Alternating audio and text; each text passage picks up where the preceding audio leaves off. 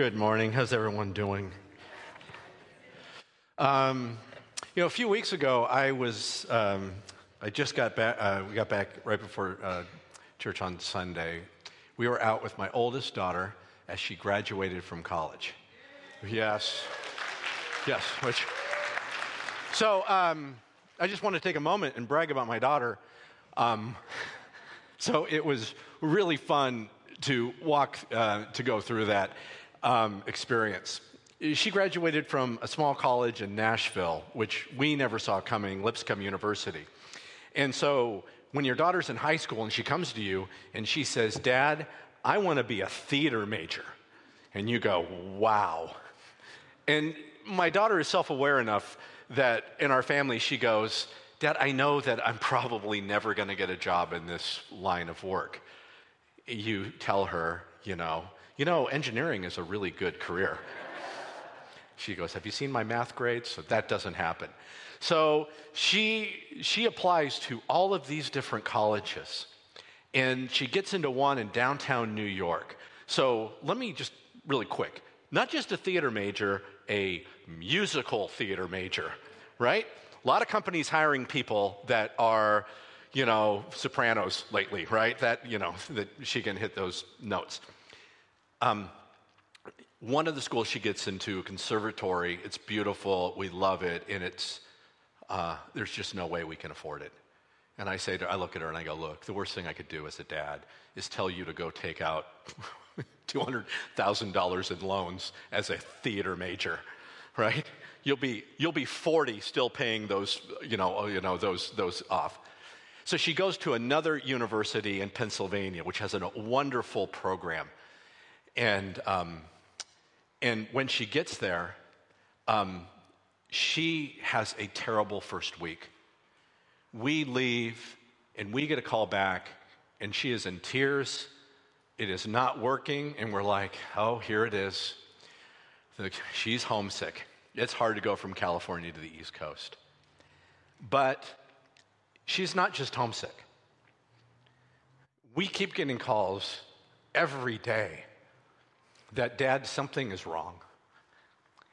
And she's outside one day and she says on the phone, she goes, Dad, I can't think. Like I'm in class and people are talking to me and I can't process what they're saying. So we get on a plane, we fly back to Pennsylvania, we you know, we talk to her and we go and we meet with the head of their counseling department. Everybody at this university is amazing to her. From the ministries on campus to all of her professors, it was just so sweet. And the head counselor um, looks and says, I know what's going on. He goes, You know, if this was psychological, she goes, It's easy. We could fix that. That's easy. She goes, This is physiological.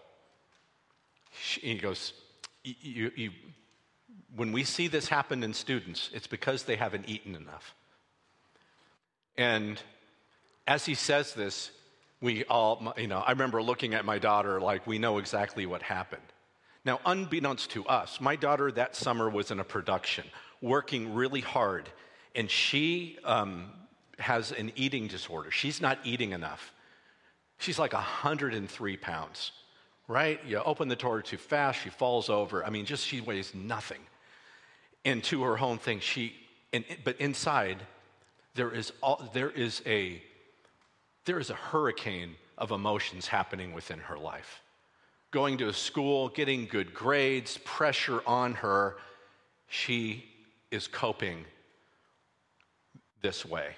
I, I asked her if I could share this with you. It's, it's, it's her story. And then, because we're great parents, right before she goes to college, we say, You need to get your wisdom teeth out so you don't have to do it if it happens in school because they're starting to come in. So the only time available is the week right before she goes to school. So the week, literally, as we're packing up and leaving, she has all of her wisdom teeth out. And you know what that's like. Like, well, hopefully, some of you know what it's like, right? She, has, she doesn't need a day before, not for three days after, and she is down to just really for that week when she needs the most energy, drinking, you know, a shake or two a day. And the head counsel looks at us and says, You know, uh, the brain works, you know, basically front to back, back to front, and when it doesn't get enough, it starts paring back. She literally can't think. Her, pre, you know, her frontal lobe, it's right. And he said, The answer is, is not elegant. She just has to eat. And I'm like, I can do that. So I go back there, Pam goes back there for the next weeks, and we're literally getting up and we're taking her to, you know, we're, we're taking her out to eat. And at the end of it, she had missed so much school in those first three weeks. They just kind of, uh, you know, first month, they just went, you know what, let's, let's take a mulligan here. Come back next semester. And she goes, I know it's what I need to do. But she says, Dad, I, if I go home, I'm going to say I'm a failure. She's depressed. She goes, I don't want to do that. All my friends are starting to live their best life, and I can't even make it, right? I have to come home. I'm embarrassed. And so, but at a certain time, we had to call the ball. We bring her back. And I don't know if you've had that time in your life, maybe you personally or somebody in your life, where my daughter looks at me and says, Dad, is this, is this what my life is going to be? Is this like my new normal? I don't know if you've struggled with depression.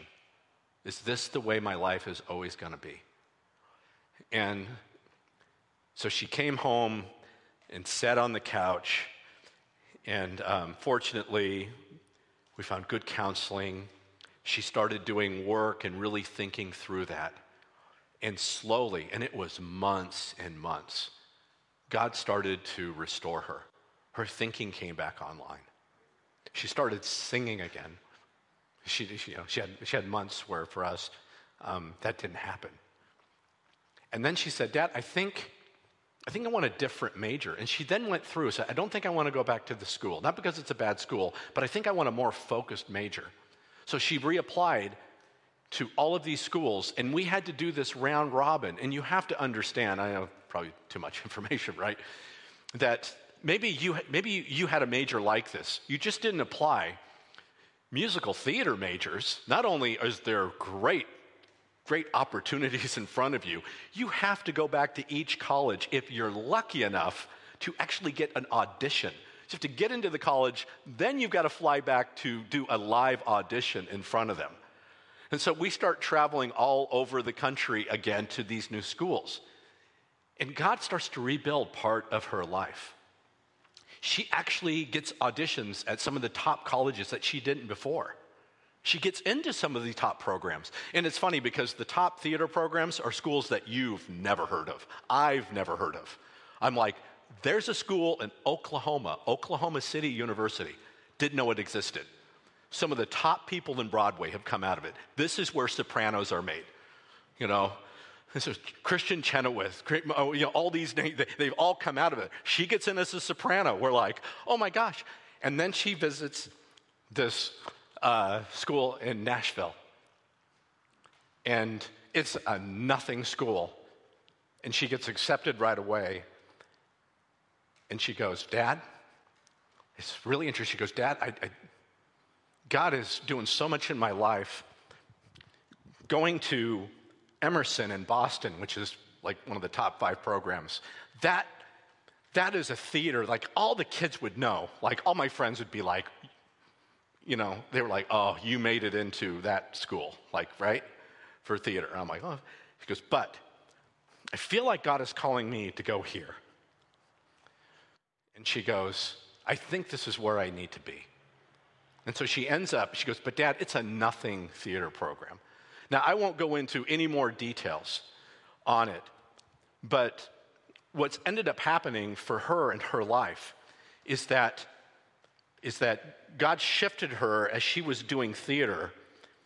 There's, um, Nashville is a huge arts town. There were all these other opportunities that have opened up for her. So much so that she now has, she got signed by one of the largest agencies, um, uh, McRae, in the South, southeast, Atlanta, so HBO and, you know, you know, Tyler Perry, there's all this film work that goes on down there, which she's been pivoted. And now we're looking, and I'm like, I know we've always said you're probably never going to make a living in here, but we're, you know, we're like, you actually might make a living, right? You're getting all these unbelievable opportunities. So she's, right now, she's living back there. Sorry I'm going into so much detail. There's so much I'm leaving out. But if you would have told me four years ago, five years ago, right before the pandemic, our daughter, Audrey, is a mess. And I, and we remember looking at her and saying, Here's what happens. You've never been through a hard time because you don't know if you'll come out on the other end. And I said, The only thing I can tell you is this is that God loves you enough that He says, Stop right here. We're not going to go any further. I don't want you to go through four years with all the things right now that you're holding emotionally and mentally.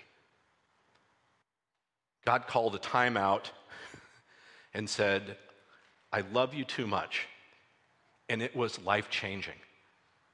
When she went through college at, at, at, Lipscomb, which is like the sister school of Pepperdine, it's in the same, the same family, that they, um, everything about her changed. She started a Bible study, they, the school actually made it a chapel. It's like all of a sudden it freed her to do all these other things. Something in her life, God said, This isn't right. We need to end this. And it was a hard process. And as a parent, you're like, you have to go through it. I can be there with you, right? And some of you know that with some of your children when they go through hard things. There's part of it that God has to teach them that lesson in first person.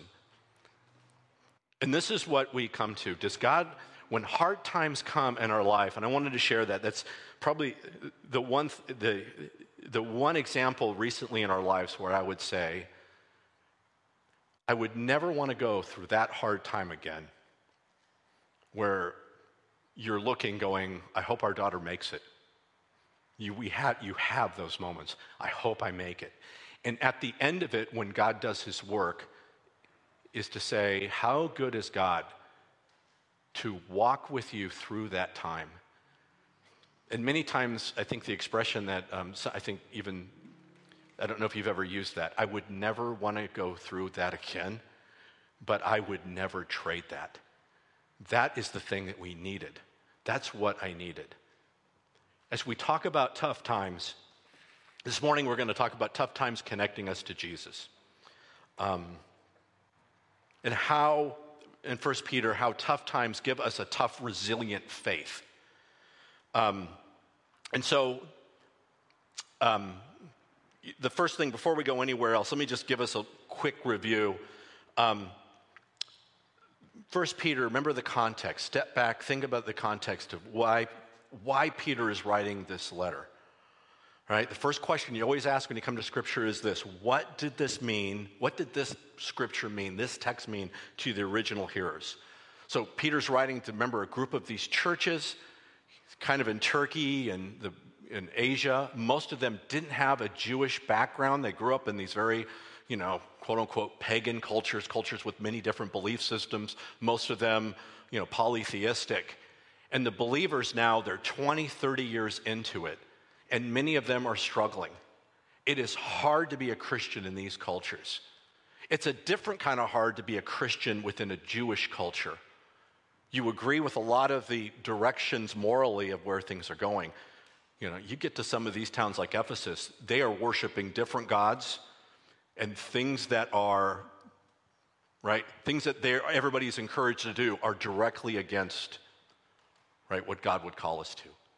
So these churches are struggling with hard times. This is probably happening, and this was written probably 63 to 65, about 30 years. And, and so the people are facing hard times. Now, uh, discouragement persecution, even. And we start here, 1 Peter, it says, 1 Peter 4, verses 1 and 2, he says this. Peter says, Therefore, since Christ suffered in his body, arm yourselves also with the same attitude, because whoever suffers in the body is done with sin. As a result, they don't need to live the rest of their early lives for, for evil human desires, but rather for the will of God. So, Pastor Ben, as he, if you remember his, his sermon last week, he kind of summed up this thought that Jesus comes to earth and he suffers for us. He's with us. He knows what it's like to go through hard times. And this is now the now you see him pivot. He goes, therefore, if Christ suffered everything that Pastor Ben talked about last week, have the same attitude. Because when you suffer and you go through that hard thing, when you suffer in the body, you're done with sin. I'm like, what? You're done with sin? Now, I don't think that means that I am above it all. But what, but I, I think what we're talking about here, and, and I kind of said it in one of the first sermons, I said, you know, holiness will shape, shape your tough times, or tough times will shape your holiness. When we hit those hard times, it really does kind of bring out, like, like what, who are we? Who, what is our relationship to God? So, how do our hard times focus our faith? Because one thing, ha- what we see here is this tough times develop a focused faith. So, how do hard times, how do hard times help us suffering in the body get done with sin? Well, let me start from the really, like a really basic, simple um, an analogy of this. When, when, I was, when I was a kid growing up, right? Just end of grade school, junior high. My dad got a job at Atari right when Atari was the company to work in. It was like, it was like, I was like Santa Claus. I'm like, I don't need Santa Claus. My dad had the, I'd go to his office. He had the live video games in his office. And worse than that, my dad could beat the daylights out of me and all my friends on all video games. It's like all of a sudden I'm like, I have the coolest dad ever. And then, um, okay, so if you're under like 30, 35, you have no recollection of this, right? In order to play video games, you actually had to go to a place that had video games, right? And then Atari brought out the first home units, and the home units were great, right? In fact, my dad still has the 2600 in box in our house, yes. And one day, I'm going to sell that. Um, I know it's worth it. They have the box. That's the. But um, so we used to go over. Like you used to have to go to the arcade, put quarters in, and play the games. And the home versions were just oh, you know, they were like better than nothing, right? So we would go over to Atari. We'd go over to the Atari after school, and my dad would let us into their game room, and it's where they they had all the games that were about to come out. And you and it, and it, was unlimited play. And we would sit in there but you'd have to what you figured out is that you would have to like master the game. Because there would be certain things you get to a level and instead of putting quarters in the machine we just keep like okay okay got oh got to do that got to and you'd figure out how to get around whatever obstacle and you would do all of that for one thing so when that game finally hit the arcade that first day, you could go in there, put a quarter in, and go further than anybody's going to go in the next two months. And you could get your initials there EJV. Boom! Walk in. Who's the high score? That would be, oh, that would be me, right? So that was our joy. We would do all of that just to have that moment. And you're like, how is, what are we going, Eric? I'm like, I don't know. I just want to talk about video games. No. But the, the reason why I say that is the real basic part is this there was a repetition. You knew you had to get through that. We all have, we, we've all done those things, right? Whether you're cooking, it's like, oh, I need more, more, more of this. There's a trial and error that happens. How are you done with sin?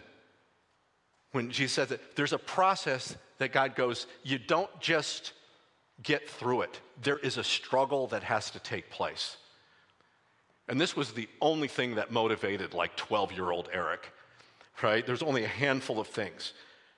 But so, on the real basic thing, I think we all understand that process.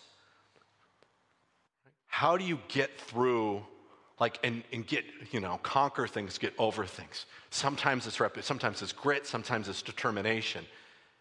And what what Peter is saying here is that when we suffer, when we face hard times, and God brings us through those hard times, then that that sin, those things that hold us back no longer hold us back.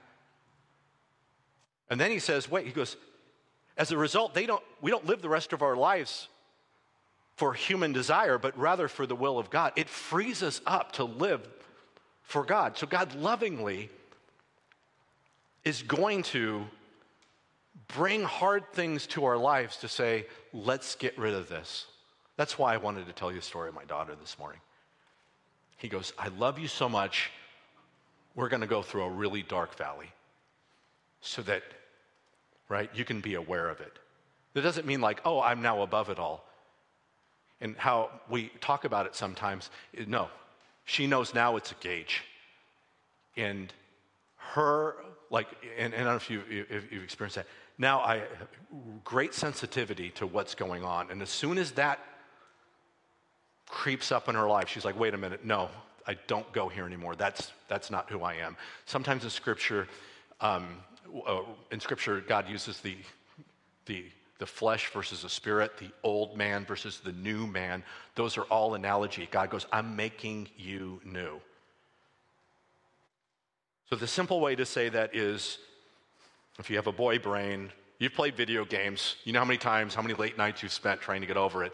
The complex way, a little bit deeper, is this What are the things in your life that God says, I love you, I want to bring this to your attention? And usually it's only through sometimes a crisis or a trial that God will bring that to our attention. What does He need to remove from you? What things have been passed down through your family, generational sin, that He goes, I want to remove this from you so that you don't pass it down to your children and your grandchildren. I'm going to bring this to the surface. What habits do you have that distract you from God? I want to bring this to the surface and remove this so you and I can be closer. God is love. He always is inviting us into a deeper relationship. And He will, Jesus went to the cross to buy our relationship with Him. There's nothing He won't do to continue to come after you and me so that he can have a more intimate relationship. If you give yourself to God, he's going to come after those things because he loves you. And he's like, I'm not going to let that block. I'm not going to let anything block my relationship from you. What habits do you have that distract you? What pride do you have that blinds you? You know, what, what idols do you have that comfort you? school, career. Right? Uh, James says the boastful pride of life, the pride of possessions, whatever it is. God says, I love you and I don't want anything to stand between you and me. So, hard times are an opportunity for spiritual growth. Hard times are usually that pathway towards intimacy with God. And at the same time, almost all of us, I'd say the same thing.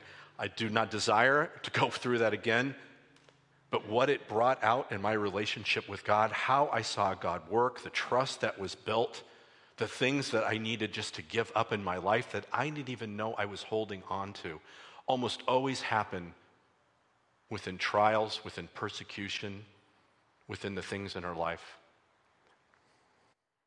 James says it this way and uh, he's even more forward than I'm being. Consider it pure joy, my brothers and sisters, whenever you face trials of many kind, because you know that the testing of your faith produces perseverance. Let perseverance finish its work so that you may be mature and complete and not lacking anything. Right? This is, this is the God we have. His promise is, his promise to us is that He's going to continue to work on us to be closer and closer to us. Um, there's a number of pictures in Scripture and narratives. The Old Testament has a number. There's the Exodus narrative, it's played out, right? There's a cycle of sin that's played out. And I've always talk about this one because I think it's important. I brought it up before. I'm going to bring it up again because repetition is the key to learning. There's a desert narrative. Anytime God works, there's usually a, there's usually a desert narrative that precedes it. The children of Israel, before they enter the land, they go to the desert, right? John the Baptist is in the desert. Think about Abraham. It's all, the, everybody has to go through the desert, right? Um, Jesus, before he starts his ministry, purposely goes 40 days to the desert and is tempted in every way. Jesus purposely goes through a hard time so that before he starts his ministry. In the desert, what it does is it strips everything away so it's just you and God. And many of those hard times, from trials to persecution, they are a way of going through a desert.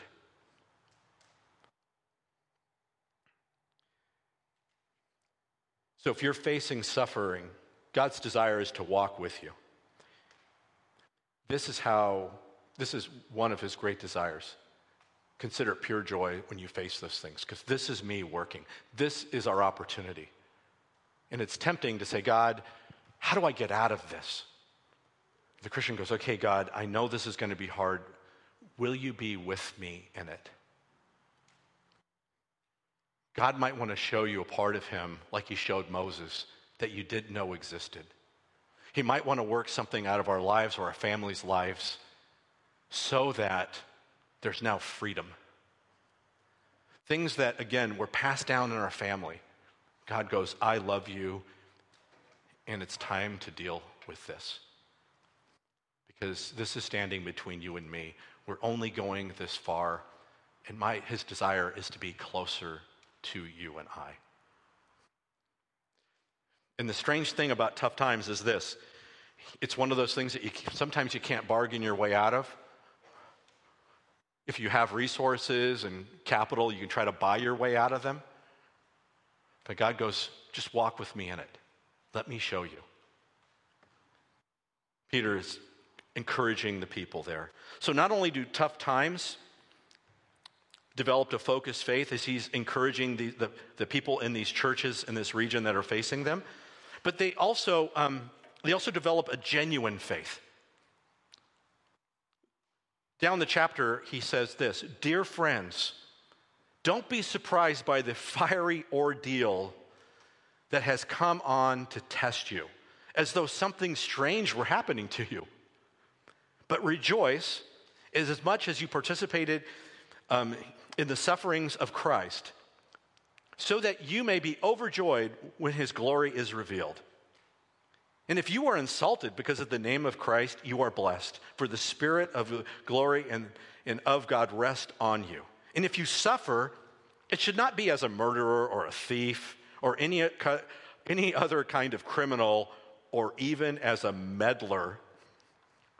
I know that person. I've been that person, right? However, if you suffer as a Christian, do not be ashamed, but praise God that you bear that name. For it is time for the judgment to begin with the household of God, and if it begins with us, what will the outcome be for those who do not obey the gospel of God? And so, as Peter is encouraging them, he goes, Wait a minute, don't be surprised. Are you guys surprised that hard times are coming? Don't be surprised by that. As Christians, they, he goes, they rejected Jesus. And strangely enough, even when you are on your best behavior, they're going to reject you.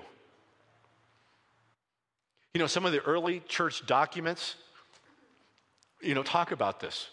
There's one that's kind of amazing. It's it's a letter from one Roman government to another one within the first century, within the first AD, and it says the Christian problem. And he's writing, and he says this. He goes, "It's crazy." He goes, "Christians," he goes, "they uh, they're accused of A, B, C, D, and E. People come to them, they're accusing them." He goes, "But my observation is that they're none of these things. They seem to be pretty law-abiding citizens. They're not revolutionaries. They're not these things. And when I've asked the people accusing them." What's the basis of their accusation? He goes, They don't have any basis of it. And this is, in other words, there are people that hated Christians, and the reason why they hated Christians was because, well, they, they just didn't like them. And sometimes as Christians, we would look at the spiritual war and we'd say, yes, they, on paper, they've done nothing wrong, but it's like there is a, there is a spiritual onslaught that happens sometimes. And I remember reading that years ago in this book of church history that I had and thinking, this is, this is amazing. So do not be surprised when people, because of your faith, reject you. Like, and sometimes in very, very overt ways. Sometimes it's not them. Now, we're talking a lot about hard times. Let me just let me, let me break that into three, three simple categories as he's saying here don't be surprised.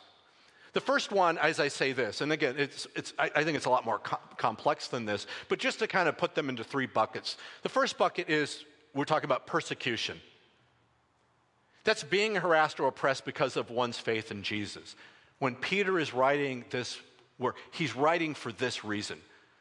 People were being persecuted because they were Christians living in a pagan culture and they were sometimes not going with the flow. And so they were losing jobs, and back then it wasn't just a job, they were moving down line within the, the, the family structures that they were in.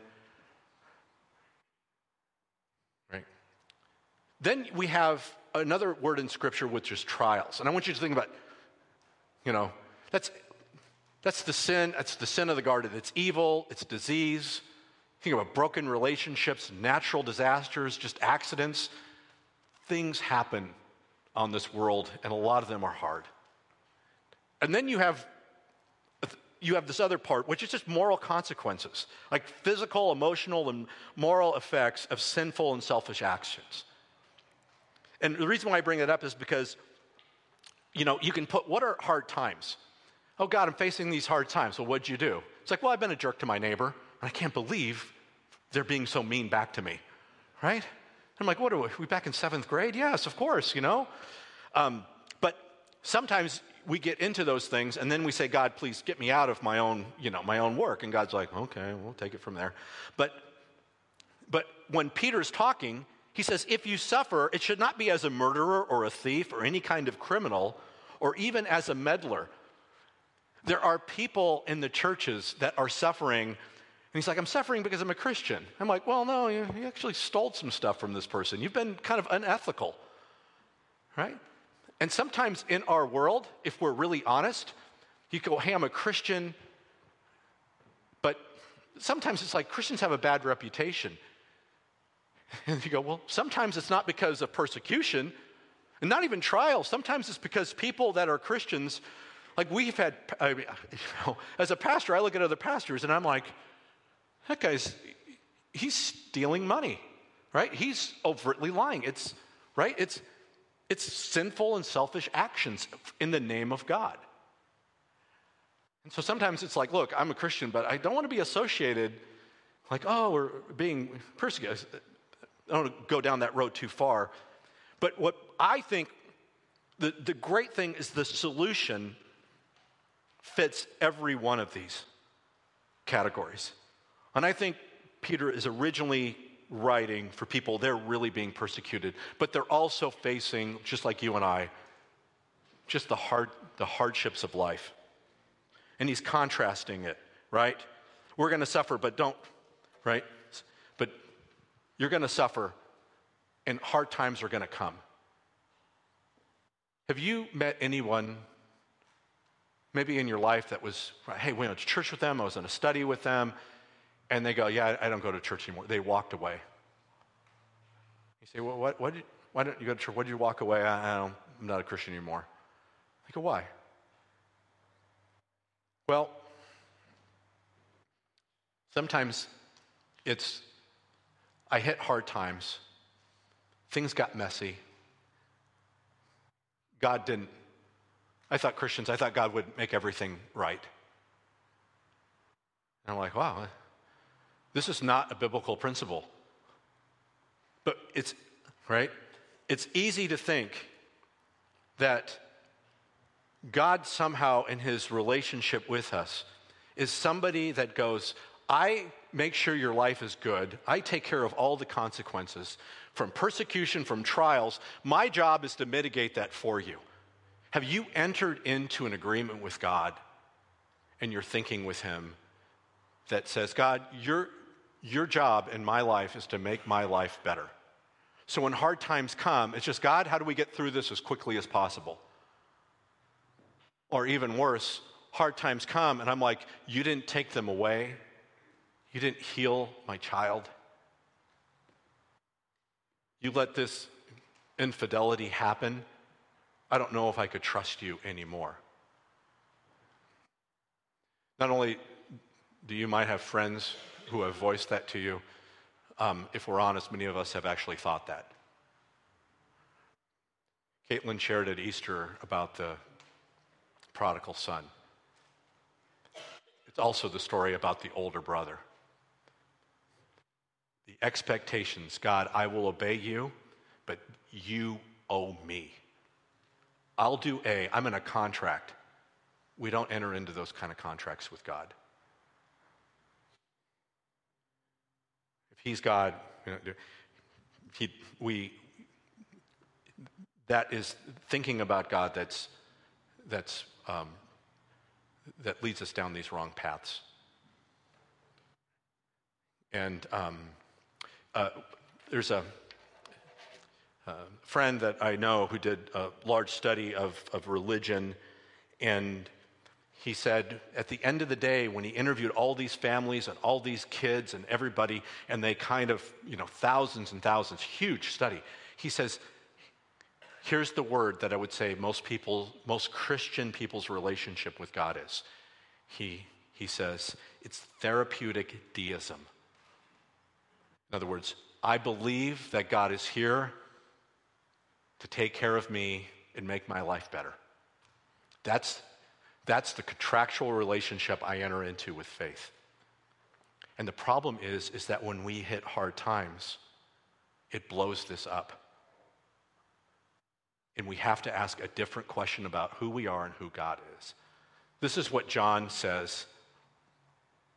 Well, this is what it says in what Jesus says um, in the book of John.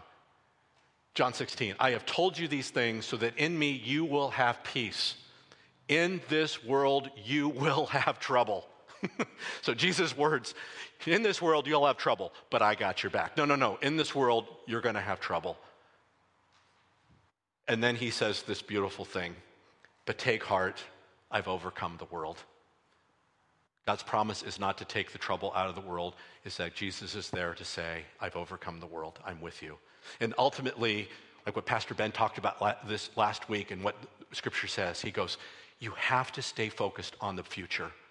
He goes, Ultimately, he, Jesus says, um, there is a, there's real consequences right? Our suffering on this earth is for a little while. And it's not to, it's, it's, it's not to be, uh, we're not to be the people that just emotionally check out, but more we actually go harder into it because we go, God is real. There's a real eternity. And even though this is hard, I go, I am not just going to suffer, I'm going to go in God's direction. And that's what Jesus did. Jesus didn't go, well, I'll just go to the cross and get this over with. He's like, no, he, you know, his sweet words to the, to the thief on the cross today you'll be with me in paradise. It was a reality to him. So if you've made a contract with God, rip it up. really. And sometimes we don't know that we made that contract until we hit something hard in our lives. And this is the opportunity for us to come face to face and have God speak into our lives in, in, in, maybe louder or in high definition. What are you going through right now? In this world, you will have trouble. Because ultimately, as we end our time, how we think about hard times is ultimately how we view God. It is really the test, right? We can, you can, we can talk about it, we can think about it, but when we hit, this is where the rubber really meets the road. How we face our hard times is ultimately how we view God. God, you're supposed to take these away. All right, Jesus, you're with me, and I'm going to give this to you. I'm going to surrender it to you, and I'm going to need you to walk beside me because this is going to be hard. There's nothing wrong with asking God to take things away, right? Paul asked three times, Take this away. And Jesus said, What? My grace is sufficient for you. For in your weakness, I'm made strong. I want you to continue to walk through that. Jesus, the night before he, went to the cross, Father, if there's any way, take this away. And the Father said, I want you to go through this. And Jesus said, Oh. And he faced the cross without any hesitation. There's nothing wrong when things come up saying, God, we pray that you would take part of this out, you would mitigate it. That's not trying to escape it. But to understand, God, if we're coming through this, will you be with me? This is where we, we really we have that opportunity to see who God is. And so that's why, as this morning, as we end our time, we come to communion. Why communion is so why, why communion is so significant. We keep our eyes on Jesus. When times are good, when times are hard, he says, Never forget that I have paid the price for you on the cross. I have suffered, and I understand your suffering. I am not a distant God. I know what it's like to go through hard times. I know what it's like to be rejected. I know what it's like. We have a God who you, we have a God who understands us. And then we have a God on the cross. Jesus says, "This is my this is my body that was broken for you." We have a we have a God who understands that our kind of brokenness. And he says, "Eat and remember when we do when we have communion that I took your place on the cross. That his blood was shed so that you and I could have a relationship with the Father. And that no matter what comes our way, God says, keep your eyes on me. Yesterday, as I was, uh, yesterday, I was driving my mom and my aunt and my uncle to my great aunt's 100th birthday party right? I had the young kids, the 85 year olds in my car. And as we are going over to Watsonville, where my uh, great aunt now lives with her son, um, the roads were winding and my mom started to get sick. So I started telling my mom all the things she told me as a kid to keep. I go, Mom, act like you're driving the car. So my mom's in the front seat, 83 year old mom, driving it. And then she said, Oh, you're right.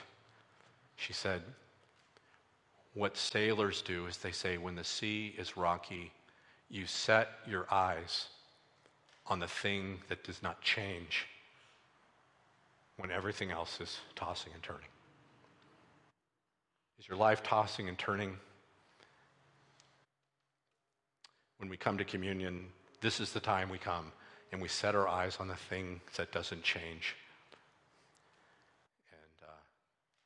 what gives us peace and balance and keeps us from getting motion sickness. Right?